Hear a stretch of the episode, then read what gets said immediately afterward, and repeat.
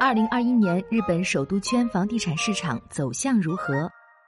日本房地产经济研究所公布了二零二一年首都圈公寓市场预测报告。首都圈指的是东京都和周边的神奈川县、埼玉县、千叶县这三个县。根据这份报告，首都圈全年供应的公寓套数将达三万两千套，同比增长百分之三十一点一，企稳复苏。而刚刚过去的二零二零年，因为受到新冠疫情影响，跌落至两万套水平。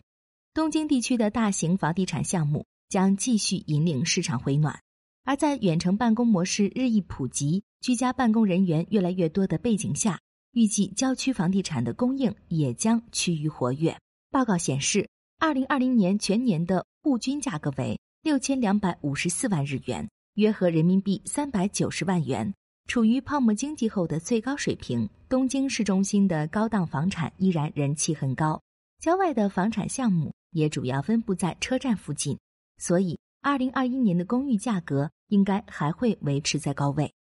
近年来，在企业贷款增长疲软的情况下，资金流向了房地产投资。与二十世纪八十年代后半期，也就是泡沫经济时期的房地产融资相比，近年来房地产融资的特点是。面向土地所有者为规避遗产税而建造公寓的公寓融资比较突出，这也是公寓价格维持在高位的原因之一。现在，整个东亚的房地产，尤其是北上深、首尔等大城市的公寓价格也在高涨，疯狂程度甚至不输日本的泡沫时期，不免令人感到忧虑。在少子老龄化社会中，住宅价格高举不下，家庭负债不断增加的状况能维持到哪一天呢？